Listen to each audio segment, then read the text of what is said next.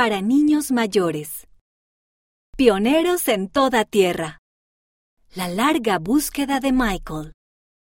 Por Lucy Stevenson Hill, Revistas de la Iglesia, basado en una historia real. Michael se colgó la mochila sobre el hombro. Era el primer día de clase y no podía esperar. Él y su familia vivían en la India. Muchos niños de su ciudad no podían ir a la escuela, así que Michael estaba agradecido de tener la oportunidad de aprender. Le gustaba aprender, sobre todo matemáticas. También le encantaba leer revistas. Daba vuelta a las coloridas páginas y leía acerca de diferentes animales y lugares en todo el mundo. Un día, Michael leyó otro tipo de revista, una que era de la Iglesia de Jesucristo de los Santos de los Últimos Días. A Michael le encantó leerla y quiso saber más. Michael había ido a otras iglesias antes. Le gustaba aprender acerca de Jesús, pero a veces se sentía confundido. ¿Cuál iglesia era la verdadera?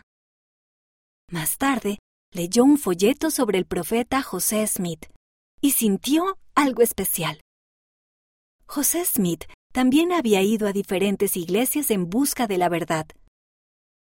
Tal vez yo soy como José, pensó Michael.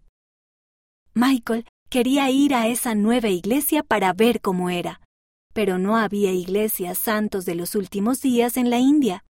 Michael se sintió decepcionado, pero siguió aprendiendo todo lo que pudo.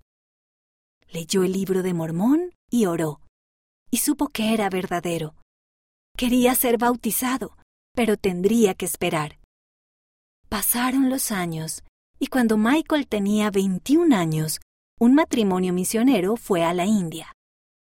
Michael fue bautizado por fin. Al poco tiempo, pudo servir en una misión en Utah, Estados Unidos. Pasaron más años y un día un amigo lo llamó. La iglesia estaba buscando personas que ayudaran a traducir la conferencia general para las personas en la India. Michael estaba nervioso al principio, pero estaba encantado de ayudar. Una tarde de octubre, Michael estaba traduciendo un discurso del presidente Nelson en la conferencia general y escuchó al profeta anunciar que se iba a construir un templo en la India. Michael quería gritar de alegría y derramó lágrimas de felicidad. Michael estaba agradecido por todo lo que había aprendido en la escuela, pero, sobre todo, estaba agradecido de haber aprendido acerca del Evangelio de Jesucristo. Se sentía feliz de que más personas de su país también pudieran aprender acerca de él. Dentro de poco habrá un templo en la India. La India tiene más de 20 idiomas oficiales. Hoy en día hay dos misiones en la India.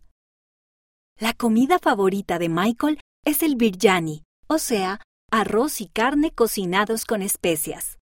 Su relato favorito de las escrituras es el de José, en el Antiguo Testamento.